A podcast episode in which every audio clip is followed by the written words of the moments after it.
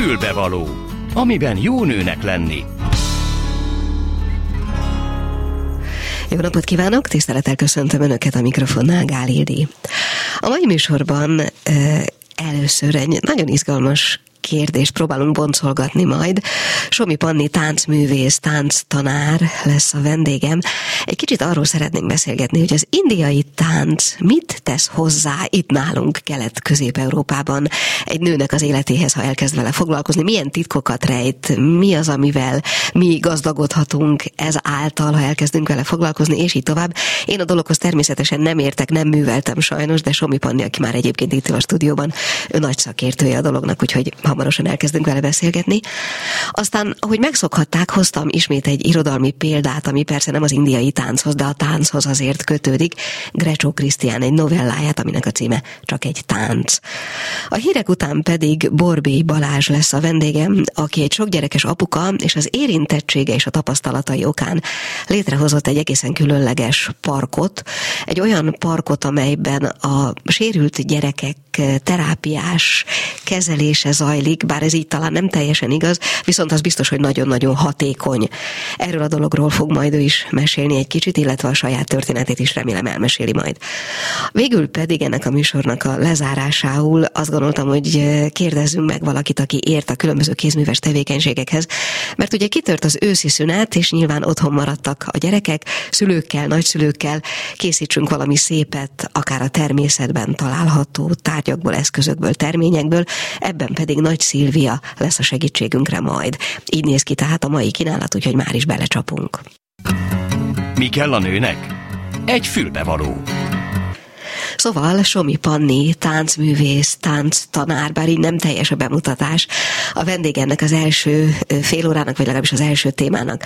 Azért szeretem volna veled beszélgetni, mert láttam videón is, meg élőben is néhány, hát indiai tánc, nevezük így produkciót színházi produkciót hozzáteszem, és annyira izgalmasnak és vonzónak tűnt, és nagyon titokzatosnak is egyszer, mint azt gondolom, hogy ez valami egészen másik világ, amit mi valamiképpen a női teljesség világának látunk. Aztán javíts ki, hogyha ez egy sztereotíp butaság.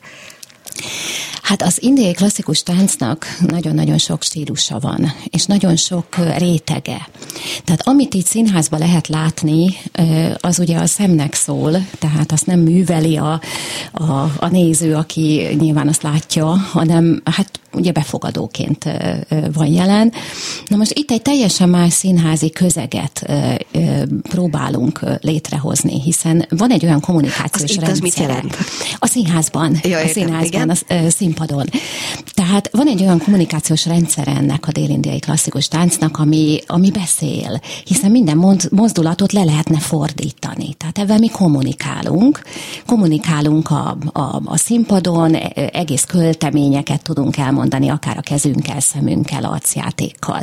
Tehát ez egy réteg. Ez az, amikor az ember befogadóként van jelen egy Aha. délindiai klasszikus színházi előadáson. Bocsánat, az fontos, hogy délindia? Igen, igen, igen. Indiában több klasszikus műfaj van. Tehát ez a délindiai műfaj, ez talán a legrégebbi.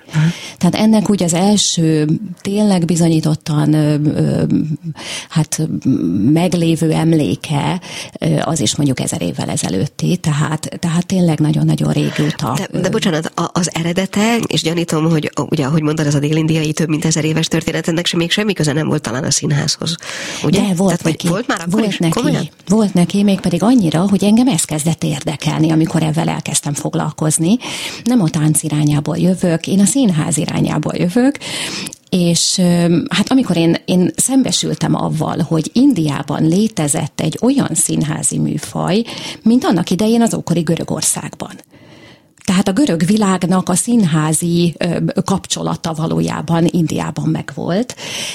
Egy ugyanabban a korban, és majd, hogy nem ugyanazon a szinten és színvonalon létezett színházi élet zajlott akkor Indiában. Most ennek a maradványa, ennek a tovább élése, mert nyilván az a műfaj már nem létezik, az ugye megszűnt, kihalt, eltűnt, viszont annak a maradványa az ma a klasszikus táncok formájában van jelen Indiában. Tehát azt mondod, akár még az az összevetés is áll, hogy ugye ókori görög tragédiákat játszunk ma is színházakban, meg nézünk ma is színházakban. Azok a történetek, amiket ti elmeséltek, azok ugyanilyen módon azokból a régi történetekből származnak, vagy akár egy az egyben azok? Hát elmesélhetnénk azokat is, hiszen fenn is maradtak ilyen drámák. Tehát azokat Aha. elő lehet adni. Én nekem is az egyik darabom az valójában egy modern feldolgozása volt egy ilyen régi drámának, amit ö, hát régen elő is adhattak annak idején, mondjuk így az 5.-6. század környékén Indiában, a színházban. Bocsánat, Pani, bocsánat, csak most ez nagyon izgalmas, amit mondtál. Azért nagyon izgalmas, ugye, mert azt mondjuk, hogy a, ugye a görög sors tragédiák, azok kvázi tanítottak, és most ebben ne folyjunk bele, ne is menjünk bele itt a színház történeti részébe, de az indiai történetek, amiket eltáncoltak, azok mit célból jöttek létre, illetve milyen értelme van azokat ma elmesélni? Nagyon jó, amit mondtál, mert hogy azok is tanítottak. Aha. Hiszen a drámának fennmaradt egy mitikus története, hogy hogyan alakult ki. Indiában minden, ami nagyon fontos, az mind isteni eredetű, és mindegyikhez tartozik egy, egy szakrális háttér, egy mitológiai történet. Aha. És valójában, most nem mondom el az egész történetet, de az a lényeg, hogy a drámát azért hozták létre az istenek, hogy tanítsák vele az embereket, a tudatlan embereket, akik nem tanulták meg, hogy kell rendesen viselkedni, mi a rendes erkölcs, stb. stb. Mert hogy ugye ők nem tudnak olyan magas szinten gondolkodni, és akkor az Istenek összeültek, hogy hát valahogy ezt meg kell oldani, és azt mondták, hogy hozzunk létre egy játékot, és adjuk azt az embereknek, és ezen a játékon keresztül megtanulják, hogy hogy is kell rendesen élni, hogy kell rendesen gondolkodni. És ez a játék ez lett a dráma, ez lett a színház. Úgyhogy a drámának igenis ez az eredeti funkciója, hogy tanítson, hogy valami olyan erkölcsi irányt mutasson a, a nézőknek, ami aztán későbbiekben követendő. Bocsánat, ha nem nagyon profán, akkor elmesélhető akár egy olyan történet, mint mondjuk, ha megtartjuk ezt a párhuzamot, mint nem tudom én, mondjuk az Antigoné története, egy indiai hasonló történet, elmesélhető egy kvázi példa történet? Hát akár elmesélhető, persze, de azért ezek nagyon bonyolultak. Jó. Tehát, hogyha én ezt most elkezdem mesélni, az egy külön műsor lesz, én úgy Aha. érzem, hiszen nagyon nagy kutatás is folyik ezzel kapcsolatban. Jó, hogy... de hát hogy szavakba önthető, elmesélhető, mint abszolút, egy példatörténet. Aha. Abszolút, tehát ugyanúgy megvan a, a, a király, a királynak a lánya, aki mondjuk eltűnt, bonyodalmak keretében azért mégiscsak valahogy előkerül, akkor, akkor különböző 嗯 tragédiák történnek vele, és utána a végén van egy megoldás. Tehát Aha. ugyanúgy, mondom, ha egy görög drámát nézünk, és annak így a felépítését, akkor hasonló módon, nem teljesen ugyanúgy, de hasonló módon az indiai színházban is ugyanígy megvolt. Na most ennek az előadás módja, ez persze szöveges volt annak idején. Tehát itt nem csak táncoltak, viszont volt egy olyan mozgása az előadásnak, egy olyan színházi, színpadi mozgás, amit le is írtak. Erről megvannak a kéziratok, megvannak a szövegek, hogy Leírták, hogy kellett. vagy lerajzolták? Leírták. Aha. Tehát leírták a világ első uh, dramaturgiai kézikönyve, ami attól kezdve, hogy hogy kell egy színházat megépíteni, egészen odáig tart, hogy, hogy milyen drámák léteznek, hogy kell megírni egy Aha. drámát, de a színház, uh, színháznak a berendezése, a, a, a mozgás, a színészek munkája, sőt, még a, a hatásmechanizmus, a, a drámának a hatásmechanizmusa is le van írva ebben a én szövegben. Nem, én nem gondoltam, hogy színházról fogunk beszélgetni, mert hogy ez a műsor azért elvileg nem tartalmaz ilyen elemeket, de hát most nagyon izg- számomra nagyon izgalmas, és örülök is, hogy belecsúsztunk. Azt mondod, hogy akkor még ugye beszéltek benne el, elhang, vagy hát legalábbis leírták, elhangzottak szavak, mondatok, ilyesmi. Ma már azt a nyelvet, és most nem a szavakra besz, szavakról beszélek, hanem a mozdulatokra, azt a nyelvet mi még értjük, értelmezzük különösebb előtanulmány nélkül? Jelent nekünk valamit? Hát amilyen a mai világban, tehát ugye ma már tánc van, táncelőadások vannak, a szöveg az a zenében hangzik el. A klasszikus daraboknak, ennek a műfajnak, amit én képviselek, a, a szövegei vagy szanszkrit, vagy tamil, vagy telugu nyelven vannak. Na most ebből a szanszkritot, ugye ez egy, hát úgy kell elképzelni Indiában, mint mondjuk Európában a latint. Aha. Tehát nyilván, akinek ugye rokonyelv az anyanyelve, az meg fogja valamennyit érteni belőle. Tehát egy orosz, olasz anyanyelvvel meg lehet érteni a latinból azért ugye valamit, de a szanszkrittal is körülbelül így Igen, néz nem ki csak a helyzet. erre gondoltam, tehát nem csak a szavakra, hanem egyszerűen a mozdulatoknak a jelentését mi itt Európában értjük, hiszen ugye most mondtad el, hogy azért ezek, ezek ezer évnél is régebbi jelentéstartalommal bírnak. Tudjuk őket értelmezni? Nem feltétlenül, tehát ö, valamennyire érthetőek, mert nyilván azért alakultak ki, mert ugye hasonlít ahhoz a, a hétköznapi mozdulathoz is, amit mondjuk ugye közvetíteni szoktunk a hétköznapi gesztusainkkal, gesztusnyelvvel, de ez egy színházi nyelv, ezt Indiában sem értik. Tehát mindenki azt hiszi, hogy, hogy azért, mert valaki indiai, az majd így érteni fogja, de nem, hát az indiaiak sem mutogatnak az utcán, tehát, tehát ez egy színházi nyelv, egy elvont közegben adták elő. Ennek, ennek megvan a maga rendszere, és ugyanúgy áll hozzá egy indiai közönség, mint egy magyar közönség, tehát nincs különbség. Aha. Ha egy, egy darabot előadunk Indiában, vagy előadunk Magyarországon, ugyanúgy el szoktuk mondani, hogy miről van szó, sőt, én még azt is szeretem csinálni, hogy megmutogatom előtte a kézjeleket. Tehát ha közönség nagyon szereti, mert ugye olyan kicsit beavatottan érzi magát utána, és örül, amikor felfedezi a, a darabban ezeket a mozdulatokat. Na, ha már kézjeleknél tartottunk, akkor én most nem kérem, hogy mutasd meg, mert nyilván ezt a hallgatók nem fogják látni. De azért mégis, hogy mondjam, szerezzünk valamiféle tudást erről, hogyha le, le, nem tudom, létezik-e kézjel szótár. Létezik. De azért, na, akkor jó. Szóval hány jelet tartalmaz mondjuk, csak úgy hozzávetőleg egy ilyen? Hú, hát ezt én nem tudom elmondani. Tehát, De alap, nagyon sokat? Nagyon sokat. Tehát vannak egykezes kézjelek, kétkezes kézjelek, azok kombinációban. Amikor én ott iskolába jártam, akkor, tehát én a művészeti főiskolára jártam Dél-Indiában, a, ott ne, mi vizsgáztunk abból, hogy minden egyes kézjelhez van egy szanszkrit nyelvű szöveg, ez is régi szöveg, szöveg, tehát 12. századi szöveget kellett megtanulnunk, fejből meg kellett tanulni, és miközben azt recitáljuk azoknak a szavaknak a, a listáját valójában, amire használunk egy-egy kézjelet, közben mutogatni kell, hogy azt hova is kell tenni. Tehát mondod kvázi, mint egy egyszer egyet egy iskolás, és Így közben van. mutogatod hozzá a kézjeleket. Aha. Így van, pontosan. Tehát a szavakat használom, amik, amik mondjuk nem is kapcsolódnak egymáshoz, mert, mert egy-egy kézjelen nagyon sok mindent el lehet mutatni. Tehát egyébként tudok mikrofonba mutatni, mert csak annyit mondom, hogy a, mondok, hogy a közönség próbálja meg. Hát így a, a, a tenyerét összezárni, tehát az összes ujjat összezárni, kifeszíteni. Tehát egy ilyen kézjellel mondjuk 40 féle dolgot tudok mutatni, és szoktam játszani a tanítványaimmal, hogy azt mondom, hogy itt ez a kézjel, és bármit mutathatnak vele. Egyet, egy kezet használva, két kezet használva, bármit, amit ők ezzel elmutatnának, és valójában kitalálnak egy csomó mindent. Aha, Tehát ezzel te... lehet például taszítani, ugye? Tehát két ilyet tartok, akkor az a nemet jelenti, a taszítást, Igen. és Indiában is azt jelenti. Aha. Te mondd ezek a, és tényleg nyugodtan mondd, hogy butaságot kérdezek, és akkor nem kérdezem tovább, de akár ezekkel a kézjelekkel elmondható egy 21. századi közép-európai mondat? Persze. Azt szeretném mondani, hogy Géza, menj le és hozzá három kiló. Nyugodtan, bármit. Szoktunk Aha. is játszani ilyet, hogy, hogy teljesen hétköznapi mai dolgokat megpróbálunk vele kommunikálni.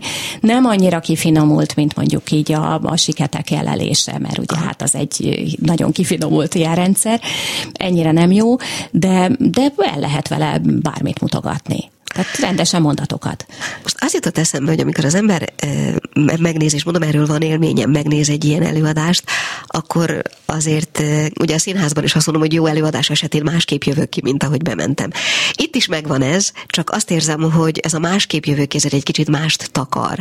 Azt érzi ilyenkor az ember, hogy, hogy ha nem is feltétlenül a megértés szintjén, már ugye mondod, hogy elmesélitek, hogy miről szól, hanem egyszerűen csak, csak ízelítőt, ízeket, szagokat, illatokat én nem tudom miket szerez egy másik kultúrából. Tehát egyszerűen, ha ez jó, akkor ez be tudja szippantani a nézőt egy kis időre, aztán persze elengedi még akkor is, hogyha nem feltétlenül volt részese annak a beavató szertartásnak, amiről beszéltél. Itt azért kétféle dologról beszélünk, mert az, amikor ö, ugye én elmutogatom, meg elmondom, hogy miről lesz szó, meg, meg amit most így említettél, az egy klasszikus előadás. Tehát az, amikor ezt a fajta műfajt úgy adjuk elő, ahogy azt Indiába elő szokták adni. Én ezt használom másra is. Tehát ez egy, egy, egy nagyon jó színpadi nyelv. Ezzel én teljesen modern mai darabokat csinálok a, a színpadra, ami mondjuk mai téma, egy mai, mai öm, gondolat. Egy, Rólunk egy, szóló téma? Rólunk egy magyar szól. nőről szóló téma? Abszolút magyar nőről szóló téma, sőt volt egy olyan darabom, ami, sőt kettő is, ami két festőnőnek az életét meséli el, két magyar festőnő, akik Indiában éltek. Tehát az Aha, ő tehát életük... volt valami kapcsolódásuk. A... Kapcsolódás mindig van, hiszen azért valami oka kell, hogy legyen, hogy ezt a műfajt Nyilván. használom, és ezt a stílust használom az előadáshoz, tehát mindig van valami kapcsolódás, de nagyon sokszor nem indiai téma, nem ókori téma, nem olyan, amit egy magyar mondjuk csak az érdekesség kedvéért néz meg, uh-huh. hanem olyan téma, ami mondjuk mindenkit érint, mindenkit érdekel, vagy pedig hát mondom valamiképpen magyar, magyar viszonyban. Lehet érdekes. egy ilyen előadásnak a végén katarzist megélni? Hát én remélem, hogy sikerül. Aha. Igen, én remélem, hogy sikerül, mert hát az lenne a cél minden előadásnak, ez lenne a célja, úgy gondolom. Aha. Úgyhogy igen, igen, igen lehet. És nem kell hozzá ismerni feltétlenül a technikát. Tehát, na most amikor elkezdtünk beszélgetni, akkor én azért úgy döntöttem, hogy azt is elmondom, hogy másik szintje is van annak, hogy megismerkedjünk ezzel a tánccal, ki kell próbálni. Na most azok, akik csinálják, ők teljesen másért csinálják. Tehát, Pont erre akartam kanyarodni egyébként. Igen. Teljesen másért csinálják, tehát nem azért, az egy külön kategória, hogy valaki bejön a színházba és megnéz egy modern táncelőadást, mert időnként ugye azt csinálunk, vagy egy, egy klasszikus alapú táncelőadást, ez egy másik dolog.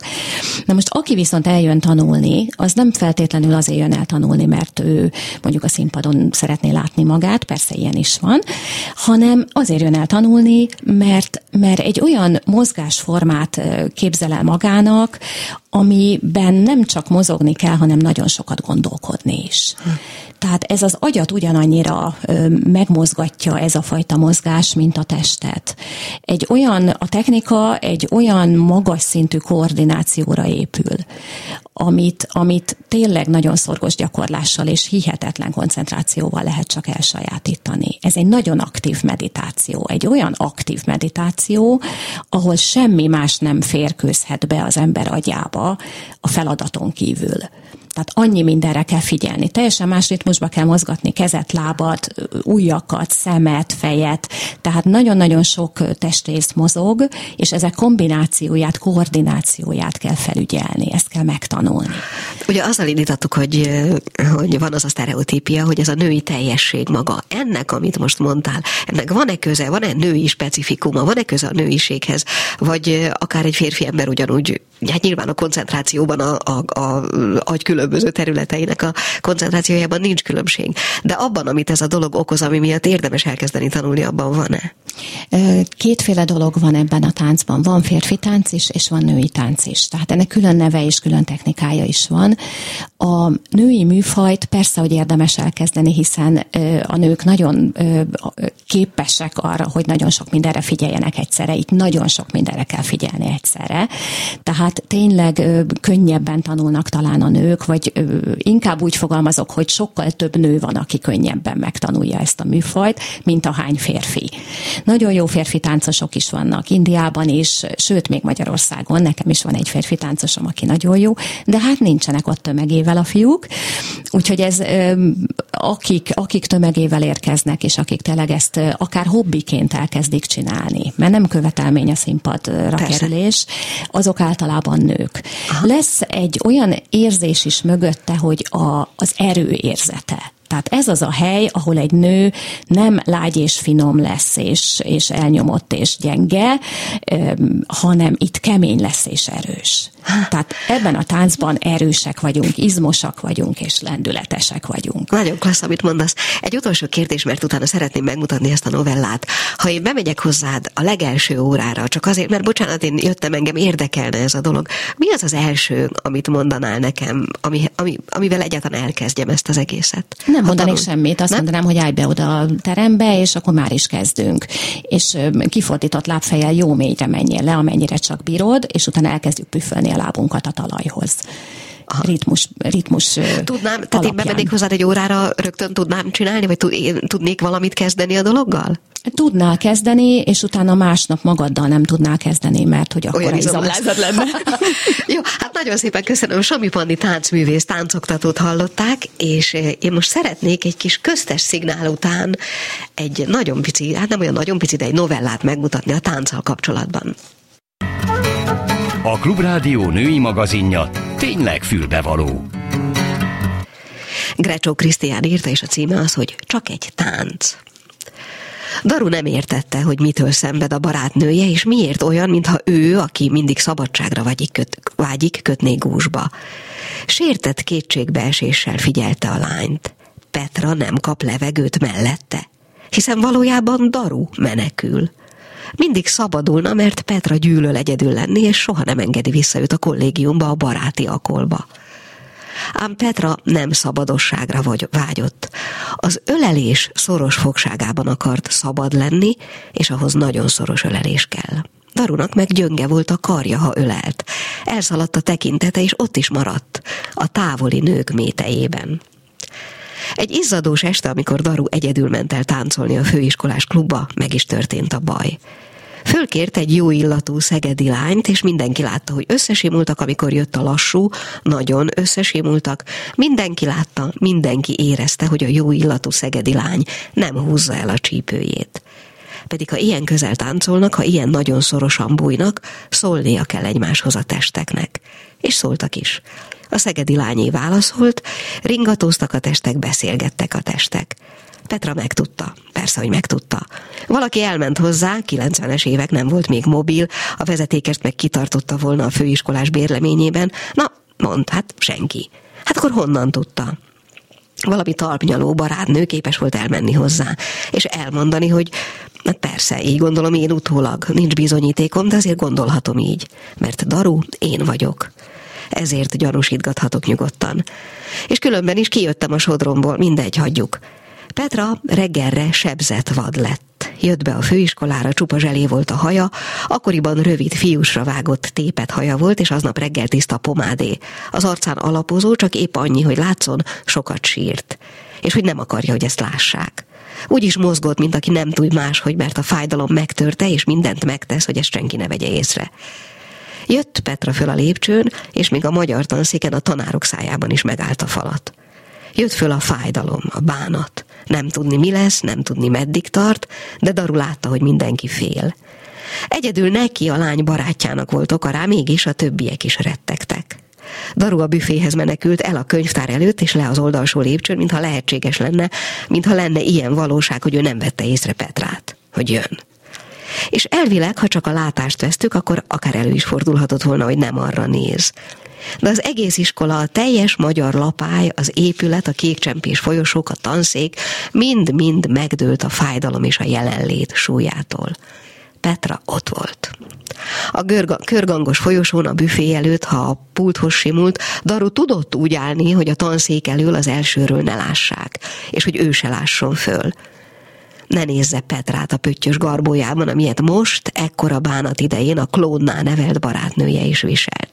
Éppen ugyanolyat. És a barátnő is ugyanúgy tartotta a fejét, a haját pedig éppen a héten tépet fiúsra vágatta. A klón nézte Petrát, hogy mi lesz.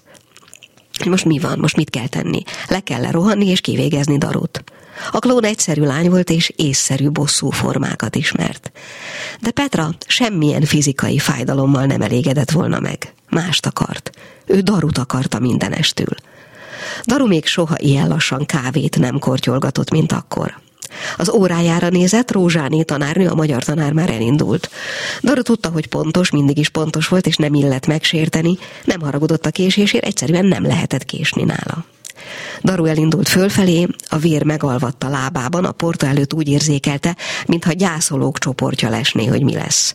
És valóban néhány alsóbb évfolyamos fiú ráröhögött, kiröhögték, látták, hogy önként választotta járma felé tart, hogy a bitó, amit magának ácsolt, már áll. És nem Petra bűnös, hanem ő a bűnös. Ajajaj, ezt olvasta le az egyik fiú szájáról. Gonosztevő, ezt gondolta róla Daru. Mi az, hogy ajajaj? Hát nem csinált semmit, nem történt semmi. Fölkért táncolni egy lányt. Hát ott volt Petra? Nem volt ott. Akkor miért kell úgy tenni, mintha a világ, mintha a lentkerekek, az egész lendület, amit életnek hívunk, megállt volna? Felért az emeletre, marta a tüdejét a levegő. A fordulóntól ott állt Petra, ezt érezte, hogy a barna fotelek mellett szemben a tanszékkel a legszélső előtt áll, balról ezt érezte. Hogy a könyvtár felé néz, ezt is érezte. Nem látott semmit, így volt elgörbülve a tér. Nem volt egészen igaza, nem jól képzelte el. Petra a barna fotelok mellett, szemben a tanszékkel a legszélső mellett állt ugyan, de éppen feléje nézett. Daru üvölteni nem tudott volna, nem lehet ilyen neutrálisan megsemmisítően nézni. Legalább vesse meg, legalább haragudjon. De Petra úgy nézte, mint aki érzi, hogy van ott valaki, de nem lát. Ez bejött. Ettől még Daru is megsemmisült. Mindig mindenre föl volt készülve, de arra sohasem, ami végül következett. Folytatódik a Klubrádió ékszere, a fülbevaló. Bizony, és most annyira folytatódik, hogy kimegyünk az erdőbe, nem a szószoros értelmében, de hát átvitt értelemben valamennyire mégiscsak, mert hogy vendégem Borbély Balázs, akiről én annyit mondtam, hogy saját érintettsége okán, három gyerekes édesapaként, egyszer csak jött egy ötlet, amivel meg kellett oldani egy, hát valamiféle mm, szenzomotoros problémát. Tehát minden esetre egy olyan terápiás módszert talált ki, amihez kellett az erdő. Talán indítsunk innen. Igen, köszönöm szépen a meghívást. Mm, évekkel ezelőtt, sok-sok évvel ezelőtt, amikor még 6-7 éves voltam, akkor számomra így visszamenőleg belegondolva derült ki, hogy én diszgráfiás voltam, és nem tudtam megkülönböztetni a más a hangzókat, a P-t, a B-től, a D-t, a G-től. Hát ez a klasszikus diszgráfia, és még mai napig megvan ilyen másodikos rajzom, amely le van írva, hogy battársam. Viszont nekem abban a nagyon nagy szerencsében volt részem, hogy apámékkal mentünk rendszeresen hétvégi telekre. Volt ez a hétvégi telekjárás időszak, ők kocsit mostak, én meg a környékbeli gyerekekkel rohangáltam az erdőben. És valahogy ez a 6-7 éves koromban átélt emlék jött bennem föl akkor, amikor egy nagyon közeli ismerősömmel kapcsolatban merült fel a szenzomotoros fejlesztésnek a szükségessége, és akkor azt gondoltam, hogy ezt lehetne csinálni nem csak tornateremben, hanem a gyermek igényeihez megfelelően egy erdei közegben is, mert ő abszolút ilyen erdőjáró gyerkőc volt, és ez annyira szöget ütött a fejemben, hogy az eredeti szakmámat gyakorlatilag szép lassan elhagyva, felváltva, én áttértem gyermekfejlesztő terapeutába, Lakatos Katalin segítségével, aki a, már nincsen közöttünk. Tehát, hogy a dolognak az a lényege, hogy azokat a gyakorlatokat, amelyeket egyébként mondjuk tornateremben csinálnának, azokat ti kitettétek az erdőbe, és innentől kezdve megnőtt a dolog hatékonysága? Alapvetően igen, és itt nem a tornateremi foglalkozásokat szeretném leszólni, mert azokra nagyon nagy szükség van, meg, meg nagyon fontosak. Viszont amikor egy gyerkőc magatartás zavaros, vagy éppen törzúz, vagy nem szól egy szót sem, amit elég nehéz egy tornateremben kordában tartani, Egyrészt a akusztika miatt, mert ugye ott visszhangoznak a, hangosan elkiabált szavak, akár csúnya szavak, és az kihaladszik a folyosóra, és a többi szülő elmenekül az öltözőből, hogy úristen, itt milyen gyerekek vannak, nehogy az ő gyereke ezt meg, meghallja. És én azt gondolom, hogy a mai gyerekek olyan mozgásszegény életmódban és olyan civilizációs közegben nőnek föl, akár egy üveglap mögött, hogy még életükben nem látok esetleg füstöt, vagy tüzet, vagy nem estek be patakba, nem érje őket hó, vagy nem éri őket olyan inger, ami az ő érzékszervéknek nagyon fontos lenne ahhoz, hogy megfelelő gyermekkort élhessenek. És gyakorlatilag folyamatosan éheznek ezek a gyerekek érzékszervileg, mert egy nagyon állandó hőmérsékletben, állandó zajban, vagy állandó csendben telnek a mindennapjaik, viszonylag kevés mozgással, tisztelettel kivételnek, akik rendszeresen járnak valamilyen foglalkozásra, vagy rendszeresen járnak az erdőbe. És a mi erdei túránk az abból más egy picit, hogy ott a figyelemzavaros gyerek nem tud figyelemzavaros lenni, mert azonnal elesik. Neki ott figyelni kell, ha nem figyel, akkor ő bajba kerül. Ezt mindig mondom az erdőben, hogy el lehet esni, neki lehet futni a fának, be lehet potyogni a patakba, akkor ha nem figyelünk. De ha figyelsz, akkor ezeket mind meg tudod csinálni.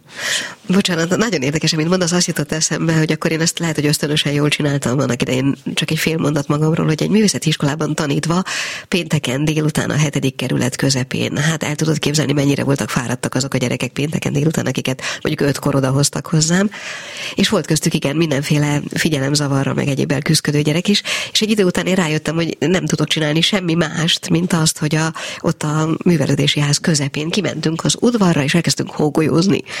Mert hogy, és 10 perc hógolyózás után volt esély arra, hogy meghallják egyáltalán, amit mondok. Ez valami ilyesmi? Igen, igen. Én azt gondolom, hogy kell nekik az inger, kell az ő szenzoros rendszerüknek egy olyan adag, amit a mai világ nem tud megkapni, mert én hiába simogattam azt a nyomorult üveglapot órákon keresztül, az nem fogja azt az élményt okozni, mint amikor kimegyek az erdőbe, és hozzárek egy olyan fához, amit előtt a vaddisznó csiszolt simára, a másik oldalán meg lehet látni a valódi kérgét. És közben csináljuk azokat a szenzomotoros fejlesztő gyakorlatokat két-két állomás között, amik az ő idegrendszerükre nagyon jótékony hatással. Na igen, ezt akartam kérdezni, hogy ez mennyiben több, mint egy erdei kirándulás apával, anyával, vagy akár az osztálytársakkal? Hát most nagyon csúnyát fogok mondani, és lehet, hogy megharagszanak rám a hallgatók. Nem apával, anyával vagyunk, azért, mert nagyon sokszor apa, anya akadálya annak, hogy egy gyerkőc kibontakozzon, vagy az erdőben azt csinál, mit szeretne. Nagyon sokszor látom kirándulásoknál is, hogy menj lassabban, ne így csináld, ne ordítsál erdőben, vagy stb. És nagyon sokszor a szülő olyan frusztrációkat tesz bele a gyermekébe, amiatt nem érhezheti magát szabadon az erdőben.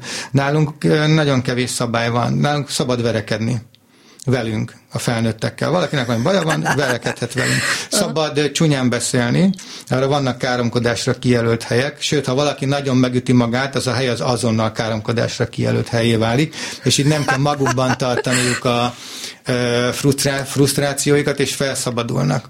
És miközben csináljuk a három és fél órán keresztül tartó mozgásformánkat, ami 6 kilométer általában a Pilis erdeiben, és nem a turista úton megyünk, mert az pont olyan, mint egy EU szabályos játszótér, nem okoz kihívást, hanem kiszállt patakmedrekben, vagy hárad a patak, akkor azon kelünk át nagyon sokszor, vagy építünk bunkert, és mindig csinálunk olyan feladatokat az erdőben, ami a ö, TSMT alapjaira ö, támaszkodva a szabad téren tudjuk létrehozni ugyanezt a hatást az idegrendszerükben. Azzal kiegészítve, hogy közben a lelki világuk és a, a fizikai adottságaik és e, tulajdonságaik is nagyon jótékony hatásban mozdulnak el. Na de várjál, azért ehhez e, bizonyos szakértelem azért nyilván kell, mert értem, hogy az hogy ember túrát vezet, meg ötletei vannak, meg kaland, meg nem tudom, de gondolom, hogy azért ahhoz, hogy ebből valódi hatékonyságú eredmény is szülesen, ahhoz kell szaksegítség, nem? Igen, igen, hát én azért végeztem el annak idején a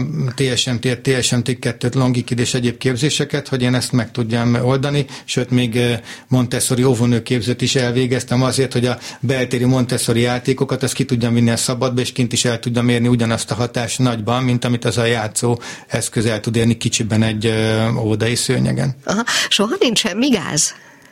Mit, mit értesz gázzal? Nem, nem, nem tudom.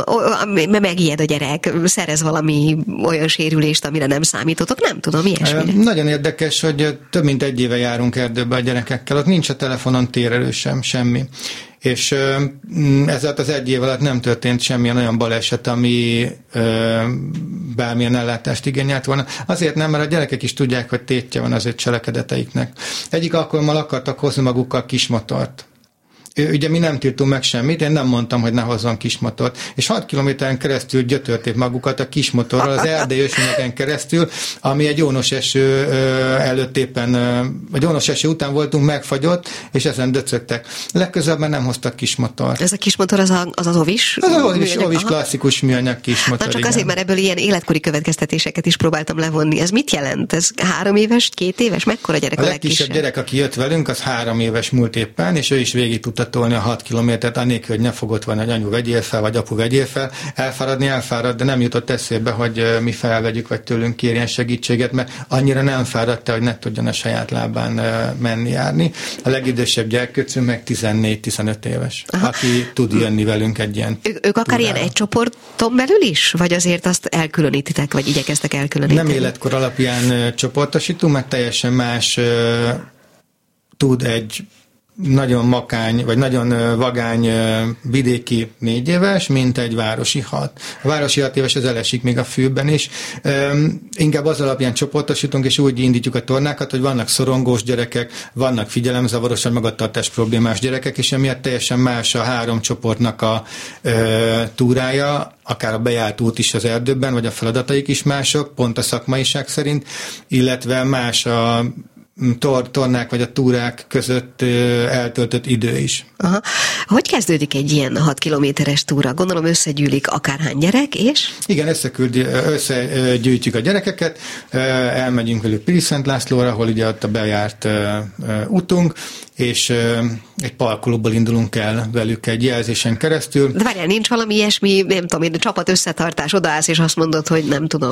Mondhatnám azt is, hogy hip-hip urán megyünk az erdőbe, de, de már az autóban összekovácsolódnak, és gyakorlatilag én ezeket a ö, ilyen ö, nem modoros, de, de ilyen csapatépítő dolgokra nem tartom fontosnak, mert az erdőben leszakad a gyerekekről minden gát, ha? és a legtrólkodósabb, legcsúfokodósabb gyerek is segít a másiknak a patakban. Nagyon érdekes megfigyelni, hogy itt nincs csúfolódás, nincsen ha-ha, elestés, semmi hasonló, vagy lehet, hogy valaki egyszer ezen megpróbálkozik, mert életében először van egy ilyen túrán, de legközelebb már eszébe se jut kinevetni a másikat, mert ő is ötször elesett a túra alatt, és segítik egymást a patakon keresztül, amikor az árad, akár úgy is, hogy az egyikükben bevizezi a lábát, és vizes cipővel fog utána tovább kullogni, hogy átsegítsen a másik többi gyereket. És itt nem nagyokról beszélünk, itt 5-6 éves gyerekekről beszélünk, uh-huh. akikben már megvan ez a csapat szellem. Tetszik, amit mondasz. Azt mondtad, amikor beszéltünk telefonon, hogy szeretnéd elmondani, hogy ennek vannak kifejezetten mérhető eredménye is,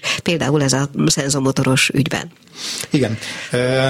Jó eredményeket bírunk elérni. Most ugye ez egy rádió, nem tudok rajzokat mutatni, hogy egy Asperger szindrómás kislány milyen arc nélküli rajzokat rajzolt, és eltelt három és fél hónap, és gyakorlatilag krétával piros, posgás, pofarózsás arcokat rajzolt le, mert sikerül le azokat a csecsemőkori reflexeket, amik őt elkísérték 5 és fél hat éves koráig, ahol már ezeknek rédig integrálódni kellett volna. Vagy voltak nem beszélő kisgyerekünk, aki három és fél éves volt, és gyakorlatilag egy szót nem tudott kinyögni, emiatt nem is tudott normálisan óvodába járni. Mm, három hónap múlva beszélni kezdett. Nagyon klassz eredményeket tudunk elérni, úgy érzem a gyerekekkel. Kicsit ahhoz tudnám ezt hasonlítani, mint hogyha járnál egy intenzív nyelvtanfolyamra, egy anyanyelvi tanárhoz, az nagyon jó heti kétszer. Ez a normális, nálunk is van erdélyi TSMT, amiben az ami folyamán az erdőben csináljuk ezeket a gyakorlatokat egy órán keresztül. Ezt mondom, amikor elmegyünk egy angol tanárhoz egy órán keresztül foglalkozni. Nem biztos, hogy olyan paszban vagyunk, hogy bebírjuk fogadni, nem biztos, hogy felébredtünk már, de gyűjjük, mert akarunk angolul tudni. Amit most mit csinálunk az erdőben, az kicsit ahhoz hasonlítaná, mint amikor egy angol anyanyelvi tanárral kimegyünk külföldre, és Angliában próbálunk szerencsét. E-, ekkora különbséget érzek a kettő Aha. között, és hatásaiban is emiatt nem akarom, nem akarom azt mondani, hogy hatékonyabbnak érzem, de nagyon jó eredményeket érünk el el. Lassan lejár az időnk, még annyit mondj már el nekem kérlek szépen, hogy azt mondtuk, hogy három gyerekes apuka vagy, és a, a te gyerekeid között volt-e olyan, vagy van-e olyan, aki érintett volt, és akinek szüksége volt erre? Én, igen, én azt gondolom, hogy szinte minden gyermek érintett. Pont ma voltam egy védőnői előadáson, ahol azt taglaltuk, hogy a védőnőknek abban a 4 óra 20 percben milyen nehéz kiszűrni, hogy a gyereknek szüksége van a segítségre, vagy sem szenzomotoros, vagy idegrendszer érettség szempontjából.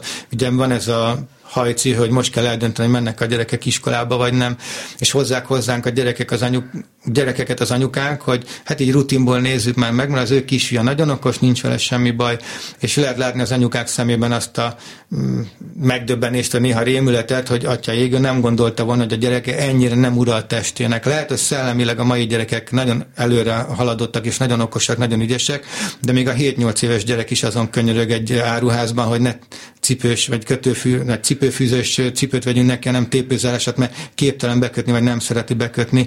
Nagyon elgondolkoztató ez a mai világban, és amióta én praktizálom, ami szintén nem sok idő, látom ez a 6-7 év alatt is, hogy mennyit romlanak a gyerekek ebben a hat évben, hogy az az öt éves, aki hat évvel ezelőtt volt öt éves, a mostani öt éveshez képest mennyivel többet tudott. Hú, hát tekintsük ezt végszónak, még ha nem is annyira pozitív, mert körülbelül ennyi időnk állt rendelkezésre, de én azt mondom, hogy a neved alapján meg fognak benneteket találni, hogyha erre, erre szükségük van azoknak a hallgatóknak, akik most úgy gondolják, illetve, hogy egy valamikori későbbi időpontban esetleg folytassuk még ezt a beszélgetést, ha kedved van. Nagyon nagy örömmel beszélgetni arra, hogy miért ne töltsenek a gyerekek képernyő előtt időt, miért figyeljünk rá, mitől lesznek figyelemzavarosok, és mi szülők mit tudunk tenni annak érdekében, hogy a gyerekeinkkel a lehető legjobb legjobb viszonyt alakítsuk ki, és a lehető legboldogabb gyermekkor biztosítsuk a számukra. Csináljuk ezt így, akár ha nem is a jövő héten, de mondjuk két hét múlva, vagy valamikor egyeztetünk időpontot, és nagyon szívesen látlak téged és a kutyát is, aki egyébként szép csendben tűrte a mi beszélgetésünket. Köszönjük Pipacsnak is, hogy ilyen jól tudtunk beszélgetni. Borbély Balást hallották. A Klubrádió női magazinja tényleg fülbevaló. Bocsánat, közben itt visszakerültünk mi adásba, mert hogy itt van a vonalban Nagy Szilvia, de Balázs nyugodtan, ha gondolod, nyugodtan lépjetek le. Köszi. Szóval Nagy Szilviát köszöntöm a vonalban. Háló! Hello, szia Ildikó! Szia! Na azért kértük a segítségedet, mert ugye kitört az őszi szünet, és ennek számos eltöltési módja van, például az imént hallottak is, illetve lehet sok mindent csinálni otthon, szülővel, gyerekkel, akár kézműves tevékenységet is, ebben segíts nekünk kérlek ötletekkel. Igen, mindenképpen. Először is köszöntöm a kedves rádióhallgatókat is, és nagyon izgalmas ez a téma, amit már itt felvezettél, hiszen az ő számtalan lehetőséget nyújt a kézműveskedés területén. Ilyenkor aztán kedvünkre kreatívkodhatunk. Mondhatjuk talán ez a legszínesebb évszakunk, kilépve a természetbe, hát egy igazi színkavalkát tárul elénk, és a természetnek ez a pazar sokszínűsége szépen aztán vissza is köszön az őszi dekorációkon. Én olyan ötleteket hoztam most ide elsősorban, ami, ami bárki otthon elkészíthet, egyszerű eszközökkel és alapanyagokkal, nagyobb anyagi ráfordítás nélkül. Uh-huh. Hát nézzük is, hogy a legegyszerűbb, ha csak kimegyünk a természetbe és körülnézünk, hogy micsoda kincsek rejlenek itt a szemeink és a lábaink előtt. Ebben az időszakban van az, hogy mindenféle természetkárosítás nélkül össze tudjuk gyűjteni a különböző terméseket, magvakat, leveleket. Tehát mindenkit bátorítok arra, hogy mozduljon ki családostul, gyerekestül, hiszen gyerekekkel együtt ez aztán egy igazán élvezetes program terméseket gyűjteni. Nézzük csak, miket gyűjthetünk ebben az időszakban. Hát a legegyszerűbb a, talán a tobozok, gesztenyék, diók összegyűjtése. Ö, tobozokból mondani és egy-két példát, hogy miket lehet gyerkőcökkel viszonylag könnyen és gyorsan elkészíteni. Egy egyszerű, de mutatós módja a tobozok felhasználásának, hogyha függődést készítünk belőlük. Na most ezt úgy tudom legkönnyebben szemléltetni, hogy a toboznak van a hegyesebb és a kerekedett vége, és a kerekdedebb végéhez ragasztunk akár szalagot, akár madzagot, megcsináljuk ezt 5-6 tobozzal, aztán a madzag végénél fogva lehet ennek a madzagnak vagy szalagnak a hosszúsága 15-20 cm ki mekkorát szeretne. Összekötjük, oda is egy kis masnit köthetünk, illetve a ragasztott részhez is köthetünk masnikát, díszíthetjük fagombokkal, cikkeszalaggal. Igazából itt már tényleg csak az elképzelésünk és a, a kreativitásunk szabhat át a dolgoknak, és ezeket a függesztékeket aztán szépen ablakba, vagy akár ö, ajtóférfára fölfüggeszthetjük, ö, fölragaszthatjuk. Aha. Kisgyerekekkel érdekes dolog még a következő, amit szeretnék megosztani, sünit, sünit is tudunk készíteni dobozokból. Rengeteg sok dobozra van szükségünk hozzá, illetve egy nagyobb PET palackra, valamint még natúrszínű kötöző szalagra, vagy zsinegre, kinek mi van otthon, és a PET palackot körbe a ezzel a natúrszínű kötözővel, úgyhogy lefedje annak a teljes felületét, tehát jó szorosan egymás mellett legyenek a szálak. Aztán a PET palackot lefektetjük, és ö, ö, a tobozokat szintén ráragazgatjuk. A legegyszerűbb, ha ragasztópisztolyt használunk. Aha. Az majdnem, hogy minden anyagot klasszul megragaszt. Arra kell figyelni, hogy, hogy azért ezzel könnyen megégethetjük magunkat. Jobb, hogyha ezt nem kimondottan a gyerekek csinálják, hanem a felnőtt. És akkor itt megint csak a kerekdedebb végénél ragaszt tózzuk meg a tobozokat, és szépen, mint a tüskéket így fölragazgatjuk a szüni hátára. Tehát a, a PET palack az fektetve van. Aha. És akkor előle a, a csőre az üvegnek az lesz az orra, és akkor szemeket szépen gombból, vagy akár filckarikákból, bármiből tudunk ráragasztani. ez aranyos lehet, ez jó nagy süni lesz belőle.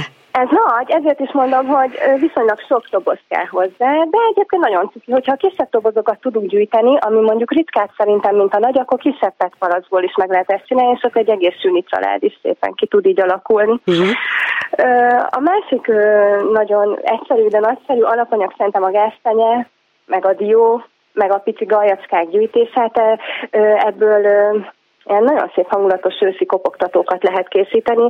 Szinte a terméseken kívül szinte másra nem is nagyon van szükség. Egy kerek koszorú alapra, ami lehet gajból készült, vagy szalmakoszorú alap, vagy akár hungarocell koszorú alap is, ezeket kapni lehet kreatív boltokban, és jó szorosan egymás mellé fölragazgatjuk a terméseket, hogy minél kevesebb látszódjon ki ugye az alapfelületből, aztán ezt szépen tudjuk, akár egy kockás, ezekhez a termésekhez nagyon szépen illik a kockás minta szerintem, meg az őszi hangulathoz, és egy kockás masnival esetleg föl tudjuk dobni, ha valaki kicsit finomítani szeretne rajta, akkor csipkeszalaggal.